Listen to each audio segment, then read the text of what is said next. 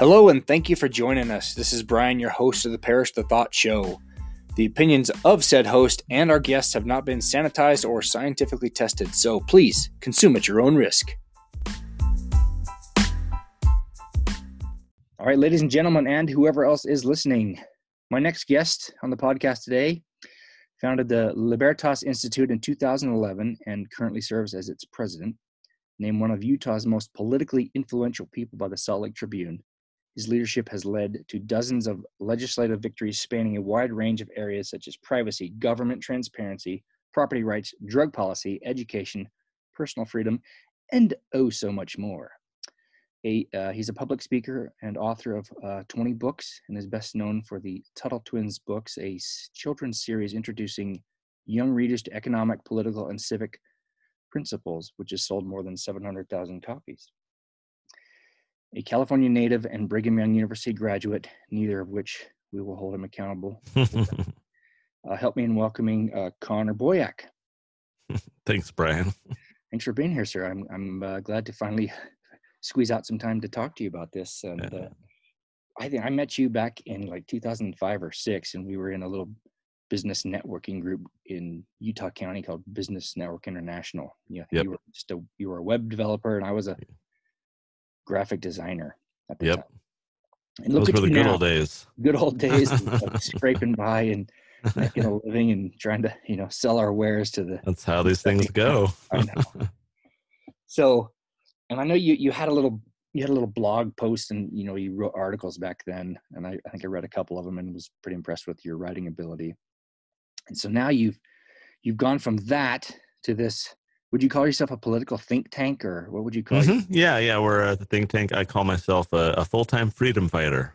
freedom fighter and there's no shortage of work unfortunately Uh, uh, alas, you know, I don't think we'll ever be out of business in that sense. So tell me what was this I mean did did, did you kind of foresee getting to a position in a position like this or was this is- I want to go to the backstory about you know what have you always had this passion for this No, yeah. This is Did you were you always like this did I, I know your mom was in politics and stuff so kind of give me a little history on Yeah, she. I mean, she was on the city council. I, I never was like really political growing up. Uh, you know, conservative, Republican, generic. You know, whatever. It wasn't really a focus or interest. And um, you know, I went all the way through college. Uh, what's funny is I, you know, I didn't really enjoy institutional schooling at all, and other than like the, you know, the social stuff or whatever. But um, I, you know, I cheated. I uh, the goal was, you know, getting the letter grade, and so uh, I wanted to do other stuff and I wanted to put in the least amount of effort possible. And so, you know, I took shortcuts in that sense. And, uh, you know, it, it's funny, the subjects that I did the, the most poorly in were, you know, English, history, and uh, in college it was economics.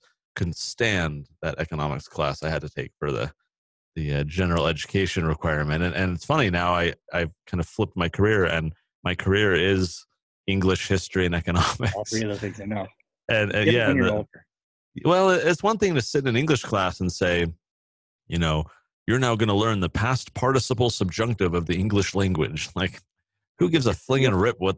Yeah. brains out Right? Like, I, I don't care. But like when I when I, as you point out, I had a blog, and when I realized that I wrote poorly, I'm like, oh crap, I I suck at writing. I need to figure out how to do better. And I didn't crack open an English textbook and learn the semantic structure of, you know, the English language.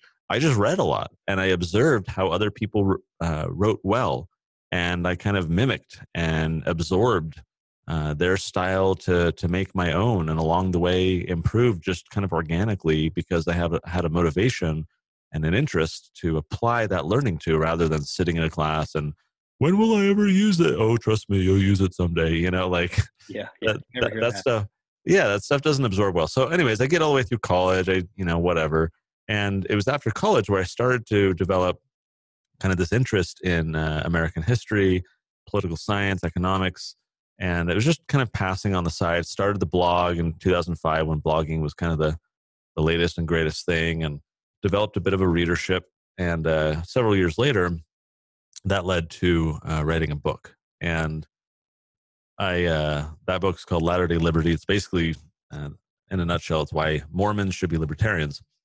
And uh, I had a gentleman uh, tell me I shouldn't publish the book, and this gentleman was the head of uh, uh, uh another think tank, and he he basically said, "Oh, you might regret it someday when you kind of grow out of your views and blah blah blah." And I'm like, "Okay, dude," you know, and and then I realized, um, oh, and then he then he says, you know, I can see you running a think tank someday. You've you know got a lot of promise or whatever, and and that little seed like it was it was kind of a diplomatic exchange even though this guy and i kind of butted heads a lot and and uh but he kind of planted the seed of like huh think tank. Like i'd been kind of jumping around different organizations and kind of a volunteer capacity. I was a full-time at this point as a senior web developer. I was doing well in kind of the you know private uh industry whatever. But uh, i had this kind of like full-time volunteer uh, side hustle that wasn't paying me anything that was sat, you know taking up all my free time. But i loved it. I, I loved trying to get involved and figure out how to make a difference and, and influence uh, the process. And so uh, him kind of planting that that seed of of you know think tank i'm like oh maybe that's the you know right way to do it. And so that ultimately led to me um, figuring out how to launch my own nonprofit start my own think tank and uh, that was 2011 and haven't looked back since. Well, you've you've uh, you made quite a ruckus in in the state, which is awesome, and it's kind of helped me see, you know, how our our government, if left unchecked, will just trickle and slowly, you know, creep, and, and then you you know your rights are limited or gone. Yeah, and it's uh it's so subtle that we don't even notice it. Yep. So, what d- how how do you like choose your your next battle for lack of a better term yeah that's a that's a, a, timely question just because literally two days ago we got done with our strategic planning meetings as a team. Uh, at this point libertas institute has about a dozen people. Um, and uh, every given year we're pushing you know 40 50 some odd uh, different issues. And so we're we're very active and prolific and and energetic. so, you know, it becomes very hard to kind of distill down out of the, you know, many, many, many dozens, if not hundreds of, of ideas and issues and, and projects we might want to work on. How do you prioritize? And so we go through this kind of beefy strategic planning process to determine, you know, what is the political landscape? What are our unique, you know, qualifying um, uh, factors that we might be more successful on one thing versus another. How strong is the opposition on each of these issues? How big of an impact will each of these issues have? Will we be able to fundraise because we're a nonprofit? We need to find people who support these things that can help us, you know, in that kind of common cause. So we kind of have this whole analysis uh, that we perform to kind of run all these issues through the gauntlet and distill down, you know, what are the things that'll have the most impact, help the most people, be most realistic, um, and it's you know that that's kind of how we do maybe you know two thirds of our work. The other third is you know something that we just do anyways even if it's you know we're not likely to succeed or uh, we don't know of any donors who agree with this you know but we think it's something important. So we'll still kind of lift from the you know the cutting room floor some issues that we just think ought to be worked on. And then also of course there's 104 legislators in our state each of whom is working on their own things that they want to do. So we always have to leave time and energy um, kind of in our capacity to respond to what everyone else is doing. Uh, other organizations, either allies or opponents, um, everyone else has their own agenda, pushing their own stuff. Some of it's great and we agree with, and we want to be supportive and you know help where we can.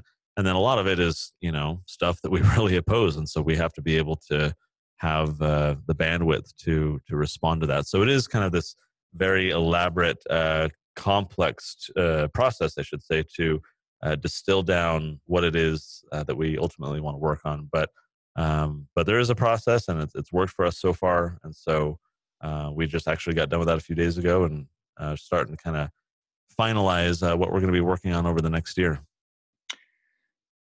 So, what are what are some of the biggest challenges you know to doing what you do. So what i tell people is we change hearts minds and laws.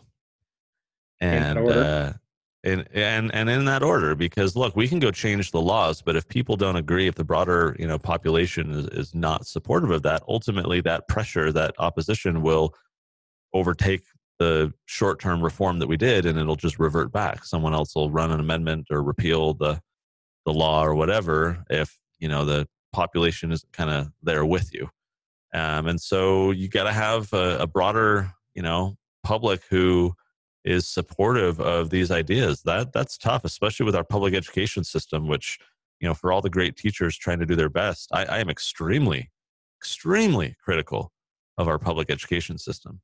And uh, you know, to to understand why, I would just encourage people to hop on YouTube and, and look up those like man on the street videos. Uh, there there are a bunch on college campuses, high school seniors, uh, being asked just basic questions and and uh, they have no clue, you know. And obviously, editing those videos, you cherry pick. But the fact that they can find so many people who don't have just you know basic knowledge, um, the fact that you know colleges have to basically reteach and remediate all of the these high school classes that people take as they get to college and they don't have basic comprehension levels uh, that are sufficient to have higher education be taught. I just think there are so so many problems with our public education system, and uh, so for someone like myself who's trying to influence and our team we're trying to influence what voters think about something you know i, I don't uh, it becomes an obstacle in the sense that we find ourselves having not only to teach certain principles but also to get people to unlearn certain beliefs that they've come to um, that's part of the reasons why we uh, launched this tuttle twins children's book project was to kind of compete for the hearts and minds of the rising generation because you go look at the little uh, textbooks and curriculum that uh, third graders, fifth graders, seventh graders, whatever, are being exposed to, and uh, there's a lot of inadequacies. There's a lot of shortcomings, and and so we feel it's important. First, you got to educate the the public, and then you know you got to go fight to change the laws along the way. So it is it is kind of complementary. It's not like we're not going to go try and change the law until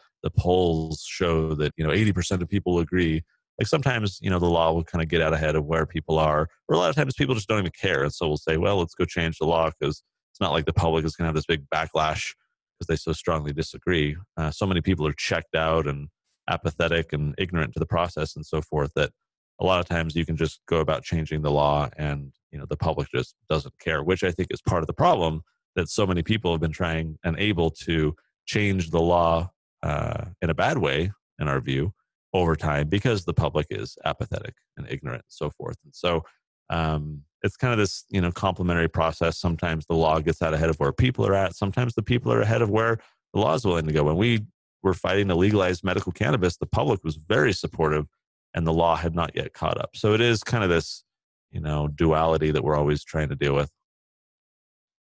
What, what you know, you mentioned you know people being apathetic and just not caring. What what is do you think that's something that's been around forever or is that more and more people are just disheartened with you know their their leaders their government you know i um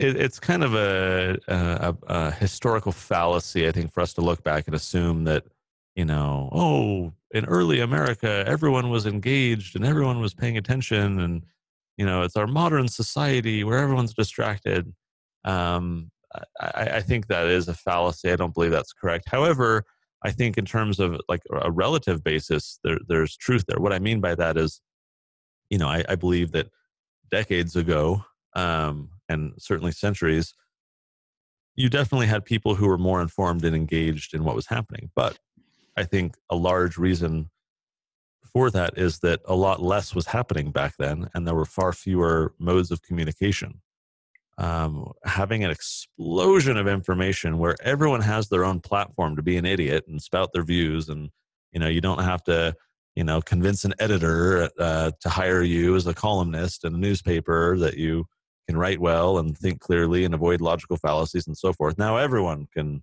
be their own publisher and and we don't have you know three channels uh, on tv like when our parents or grandparents were growing up we got like 3000 and social media and YouTube and blah blah blah blah blah. Like I I I'm a technologist. I'm a futurist. I love uh, all the things that we have, but they come at a cost. And when people are so easily distracted, uh, when we have just information overload.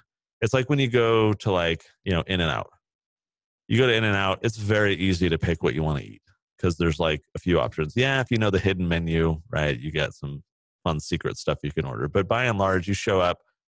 It's pretty things. simple. Yeah, Right. Things and they do it well. It's brilliant. And uh, you, you sit down at a, a you know your typical restaurant. I remember I went to a Thai place the other day, and the menu was like eight pages long, and and there's Makes you literally get up and walk out. Yeah, you get what's called decision paralysis. At least I do, and a lot of people do. You sit down, and you're like, I don't know. there's there's too much, and I feel like it's that way uh, as kind of a negative side to our social media driven world, our information uh, overload that we have, is that it becomes uh, very difficult to sift and and to triage what is worth my time and what isn't. Like all of us have that problem where I, I need to go clean or I need to go play with the kids or I need to go, you know, do whatever, but I'm sitting here scrolling on Facebook or Instagram or whatever. Um, it, it's very hard for us to kind of triage our time and attention. And so I think that has really complicated people's ability to pay attention to what's happening in the government, to care. Because if I've got all these things now, now before, you know, my friends' troubles and people in my social circles, maybe they would share it with me, maybe at a social event, or maybe they'd write me a letter. But now, when we are bombarded all day, every day with all the things our friends are doing and what they care about and all their problems and blah blah blah blah blah, like in a lot of ways that's great, but in a lot of ways that's that's it's hard to manage the consumption of that much information. And when you're being bombarded with information, to to then have all this like political and government stuff that most people feel like they can't impact. So why should I pay attention? Why should I bother? I'm just going to check out. And so I, I feel like uh, that is kind of a negative side effect of our modern society, and it has created a problem where over time government grows, and uh, the fewer people that pay attention and you know fight back and guard their freedoms and so forth, um, the easier it is for you know those in power to consolidate more power at our expense. And so I, I do feel that it is kind of a, a modern thing where there's been this uptick in the growth of government. Just look at the the debt, you know, the national debt just skyrocketing in recent years, uh, past few decades relative to the decades and, and centuries before. It's it's uh, there, there's kind of a, a, hastening in a bad way, and uh, it kind of feels like the Titanic is heading for the iceberg. Yeah, I agreed. It's it's uh, the distractions are are mind blowing. Um, and I've I've checked out. I mean, I used to be a uh, talk show radio news junkie for 18 years. I watched everything because I felt like I needed to be the watchman on the tower to protect my family. And all it mm-hmm. did was piss me off. Just made me I was angry for 18 years. Yeah. And I just stopped about 18 months ago. I said I'm done. And I'll periodically check in, but I don't consume it anymore because I'm happy and I'm happier now because I got to live my life. I got to do my things and not worry about all this garbage because it's just, you know, it's biased at best. I wrote a book a few years ago called Feardom, and it was all about how our emotions are exploited by others, certainly politicians, but also the media. Mhm. And and yeah, people who are hooked to the talk show hosts and the radio and the Fox or the CNN and everything else, rather than acting, you end up being acted upon, right? You are you are in so many ways being controlled and buffeted about because they they basically are manipulating your emotions and constantly keeping this kind of sense of urgency and this dopamine drip where we're just kind of addicted to what's next and what did they say and what happened then and you know what do i need to be outraged about today right? And i totally understand why some people just check out. I i don't fault them at all. I i get it. Um and and there's kind of you know some rationality to that because some people are so disgusted by um the way these things go the the you know quote unquote mainstream media these infotainment channels and uh, you know i think it's a rational response to say i don't want that toxicity in my life. I think there are many ways that we can avoid that and still kind of you know move forward not only with our own stuff but kind of for that social good um, you know trying to still be a watchman on the tower. But it is hard. And uh, you know you're you're beset at every step by people who are just kind of addicted to that dopamine drip of their daily outrage. Well, I, I just have this vision of a pinball machine. You know, we're the ball and we get bounced from one headline to the other. It's just tap dancing around the headlines Um, because it's sexy and exciting. yeah Um, but it's you, you got you got to decide you know which you know, get they're a business media is a business and we have to understand that because and and yep. then just know it again at the very least they're biased but um you talked about you know some of the victories you may have had you know in, in this you know i guess we can maybe define what a victory looks like and then um you know some of your some of the greatest things that you guys have achieved with your with your group that you're proud of. Oh man. Um, all of them yeah. You know i uh, certainly the the one that's been the most emotionally um, exhausting and triumphant for me was medical cannabis. This was an issue that impacted so so many people in in just very personal ways. Hearing about uh, and we became kind of this conduit for all these like sick and suffering people to share their stories their plight. Seeing people in other states who were using this plant uh, to help them where no other medication was or whatever.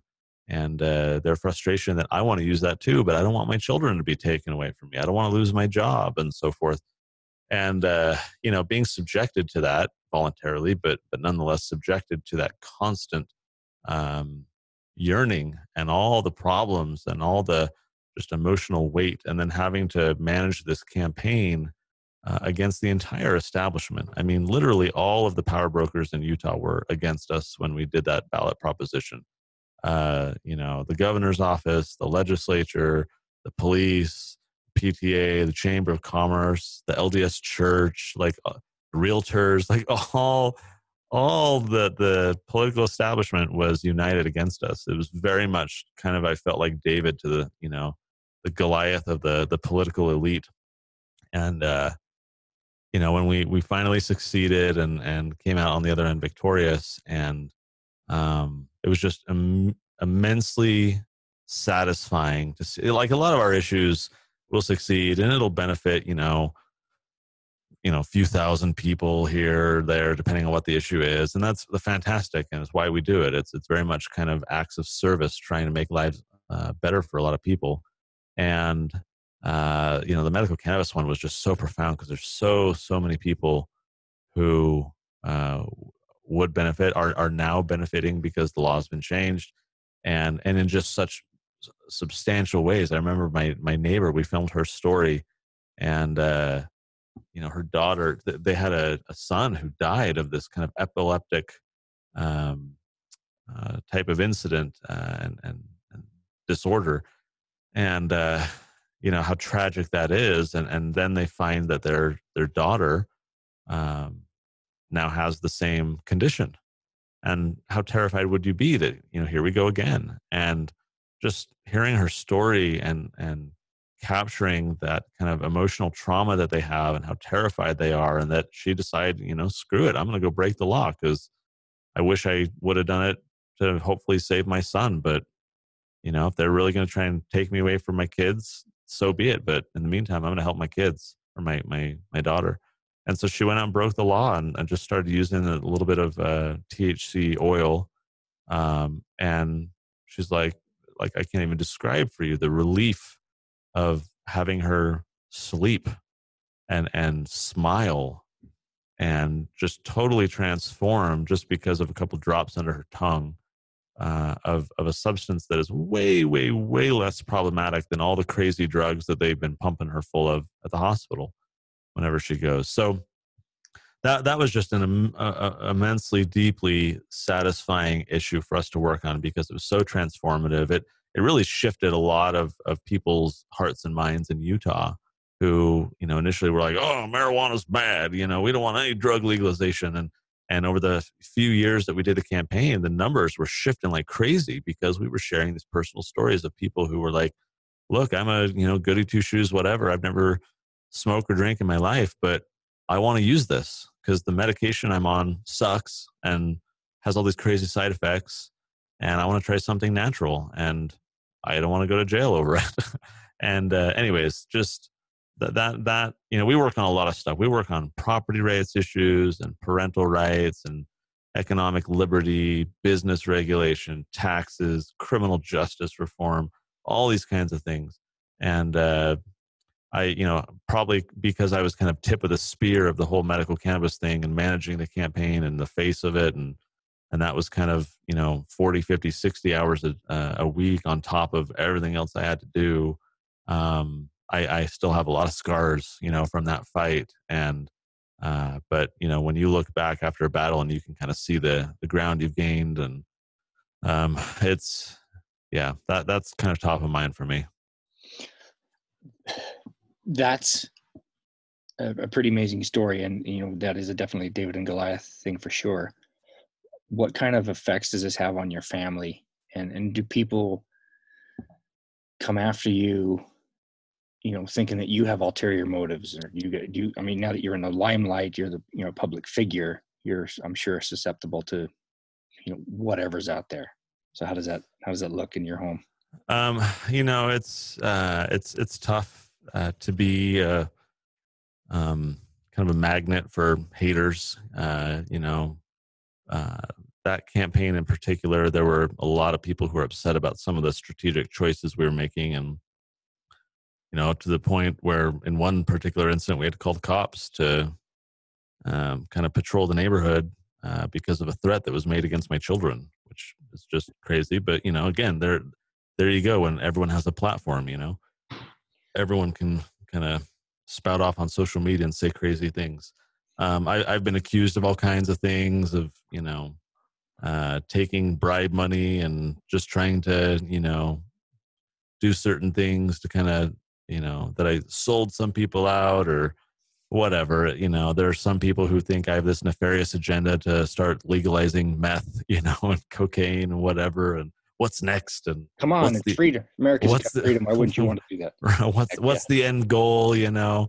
Um but you know I, I in fact you had mentioned in the little bio there that the salt lake tribune ended up naming me one of the more politically uh i don't remember what it was politically influential people or whatever and uh, in utah and and that was in large part because of you know what happened on that medical cannabis campaign. It was it was very polarizing you know and um, I've got a very thick skin. I mean, I'm I'm kind of used to people disagreeing with me and spouting off their views. And I used to kind of engage a lot more. You know, years ago, I'd kind of be the keyboard warrior. You know, fighting back. And but now I'm like, you know what? That's fine. I mean, I'm sure we agree on some other stuff. You're you're welcome to disagree here. I'm not gonna waste my my my time is more productively spent. You know, doing other things and um so I've, I've got very thick skin. I can deal with it. But you know it's hard on on your spouse who uh, didn't like my wife never signed up for that kind of stuff because she married a web developer right? who's, who's, in an office in a dark hole yeah right? Right. much. Right. Just slip pizza under the door keep him fed he'll keep working. Um, you know i i kind of had this uh, transformation shortly after we got married total career shift and and now you know it's not just i work at a think tank or i'm you know working on some issues i'm like the face, the face of, of a lot of these issues. And so yeah you do uh, attract um, some haters. But you know I, I, feel like i've been able to do this in a way that i'm i'm uh, respectable and respected in the sense that um, you know when we're leading out on a controversial issue I, I do it diplomatically. I'm not a grenade thrower. I'm not going to go out there and shame everyone who disagrees. I'm not going to go out and call people names and foment all this insurrection. It's it's just well, then you become you know, like the opposition. You become like you know the media. Yeah. So just trying to meet people where they're at and nudge them a little further in our direction and have a discussion and see where we agree and how far we can move things in the direction we want. So it's um yeah, I'm the face for a lot of issues, but I would say um I mean, you know, just this year we uh, got polygamy decriminalized in, in, Utah for decades. It's been a felony uh, for consensual polygamists, and, and that's caused all kinds of problems. That, that, that led to Warren Jeffs and a lot of these abusers who were able to kind of scare their um, you know followers into you know becoming this reclusive society, kind of like North Korea, you know, and oh. The, yeah, yeah. You push on the underground where there's no sunlight. There's you know abuse can happen. No one reports it. It created all these problems, and you know, there's another controversial issue because there's some extremely passionate people, anti-polygamists, former polygamists. They want all the polygamists in jail. They they think they're all abusers. Here we come along trying to decriminalize, and they suddenly think that we're the devil incarnate for trying to, you know legalize these what they perceive to be these you know horrible people and um so but i share that just because that's kind of a recent example where like yeah we did it we won we succeeded but it wasn't a kind of bombastic thing it wasn't a you know battle with you know weapons drawn and so forth it was just a lot of conversation a lot of meeting people where they're at and explaining our views and yeah i was a face for that issue um, a face uh, for that issue. But uh, I think I, I, feel like I've gotten to a point in my life where I've been able to figure out how to uh, reason with people. And yeah, even if it's controversial and even if they don't like what we're doing, uh, they at least know that my motives are pure and I don't, you know, hate them for it. I'm not going to call them evil. I'm not going to, you know, uh, to me, it's not a battle, you know, really. It's just let's have a lot of dialogue and see where we can meet and go from there. Well, I think that's it's just it's just coming to an agreement with people, especially ones that disagree with you. That hey, I just want to understand you. I'm not trying to destroy you or convert you, but just where do you how do you come to these your position? What has happened in your life that that's led you to hold the perspectives that you have? And if we all, if both sides of any discussion would come to the table with that attitude, I think we would accomplish well. At the very least, you know, the the contention and anger would subside and we could at least talk. But now it's just like these head like these haters you mentioned. I'm sure they're headline they're headline bouncers. They don't really they don't really look at what's really going on or they're not willing to talk about it because I think all these people that you know these haters if they saw you in person they realize that you're you're just a guy puts his pants on the same way they do and, and you're just trying to do what you think's right. But they get charged about it and it's you know all emotion. If we just spend two minutes talking to each other yeah. more would be accomplished. And that's where i think social media causes problems because you know people are much more willing to say things uh, online or you know even if they're not hiding behind a fake account you know even just people using their own accounts people are much more willing to type something out than they are to say to your face and keep and I've, I found that courage yeah like I, I found over the years that when i confront people who you know said a certain thing online they're of course very apologetic and sheepish and um, because I think they realize that that's kind of a, a, social note. Like, uh, okay, certain cases that may be called for and it, they may be wrong, and you want to call someone out. I get that, but uh, the propensity to just attack people and and speak ill of people um, when they're not you know in front of you and you don't have to deal with them it, it is kind of an interesting dynamic especially in the political world you know especially during election season um, it can get pretty crazy. So I don't know what that means for our world in the next you know years and decades, but I, I don't see that trend going back uh, in any way. Well, it's easy to get engaged on any level takes a lot of effort, and I'll just use a social you know social media as an example. Uh, last year, I had this gallon of chocolate milk that went bad in my refrigerator, and it was disgusting. And I was I filmed my son pouring it down the drain, and it went cr- not crazy viral, but it got out of my social media pages, it got a ton of attention. Whereas something that I would post that actually would help someone better their lives, like you know, you know, inspirational quote or you know, personal development thing that really would help someone, barely got a notice. Right. Because I think it's easy to go, hey, that's funny, I like that. Let's you know just like it and move on. But to actually engage in something that that matters takes effort and people just don't have the time or want to it's hard it is hard and i think people have to be in the right spot you know? I think right now uh, seeing government shut kill businesses basically shut shut people's lives down and create other harms. I mean domestic violence calls are skyrocketing suicide calls are skyrocketing uh, businesses are closing unemployment is i don't know what a superlative is beyond skyrocketing you know? Like it's just astronomically uh increasing and uh you know I, I, think right now it's definitely created a circumstance in which people are engaged a bit more and they realize and, and maybe there's kind of fertile ground to help people realize that the government can cause a lot of harm you know? And even if it's in an ostensibly good purpose trying to avoid the spread of a disease there's some countries that have not responded that way and they're doing all right. Um, you know they uh, it, I don't know. From my position, I kind of am, am, paying attention. What are those opportunities? Consider homeschooling. I homeschool my kids. uh, as I said, I'm a big critic of uh, the public school system. And I mean, I wrote a, a, an edited a, a, book last year called Skip College. Um, and you know, as a college graduate, I look back and say I kind of wasted four years of my life that I could have better spent, you know, moving up the career ladder, gaining more skills, being out in the real world, and, and not you know incurring all that debt and so forth. So I'm very intrigued by the current environment in which, uh, of necessity, I guess, all these schools were shut down, and all these people, all these parents, are now kind of being forced into this homeschooling experiment. And it's not really homeschooling, especially when the school's still saying, "Here are your worksheets, and here's your homework, and here's the projects." Uh, however, um, uh, you know, I was looking at a, a poll just the other day showing that uh, 52% of this is a national survey, 52 uh, percent of uh, of of parents now find homeschooling more favorable as a result of coronavirus.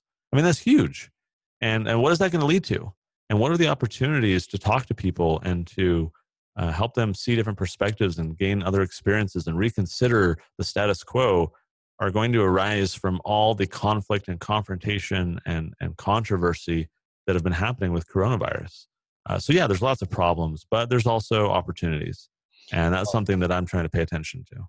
Yeah, this is gonna. I'm really excited for all the new things that are gonna come about because of this. This has been a great reset for everybody. But hey, out of respect for your time, I know you got to go here shortly. Is there is there anything that that maybe I haven't asked that you want people to know, and then uh, you know what's next for for you and uh, Libertas?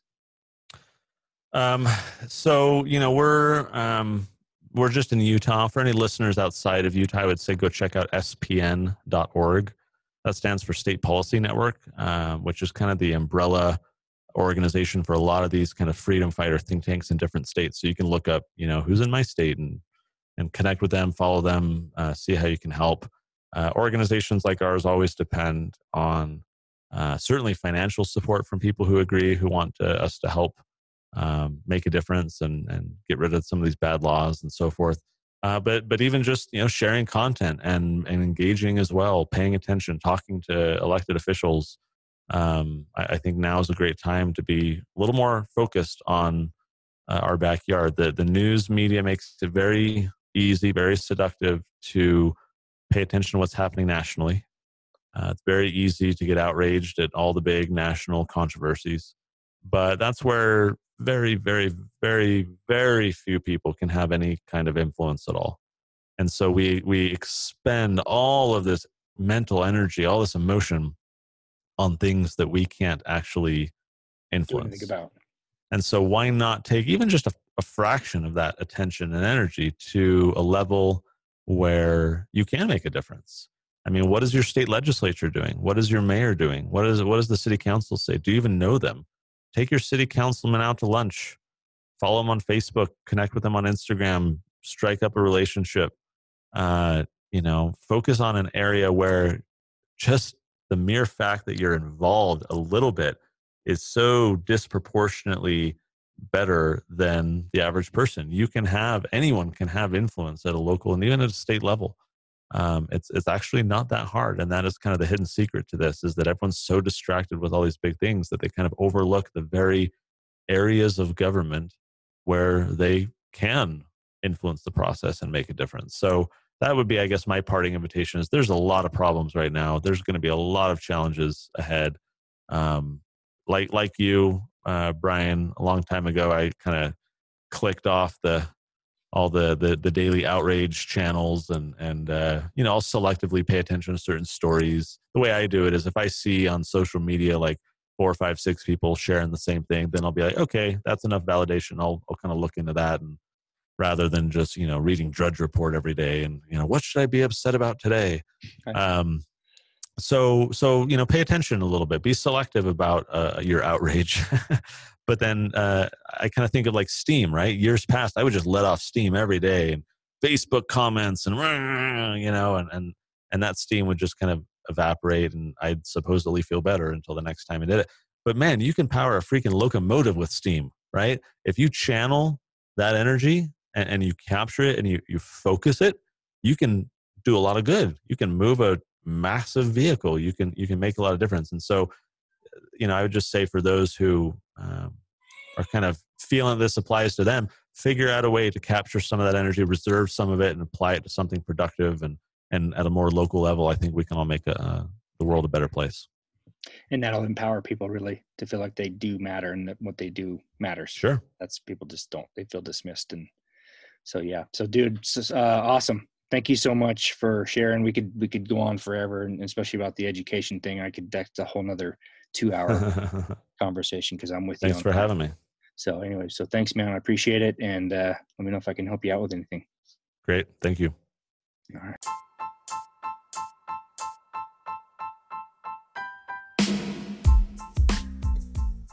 Thank you again for listening to the Parish the Thought Show. We would love your comments and feedback on our website at briankeithparish.com slash feedback. If you love or hate what you hear, please give us a rating on whatever platform you find us.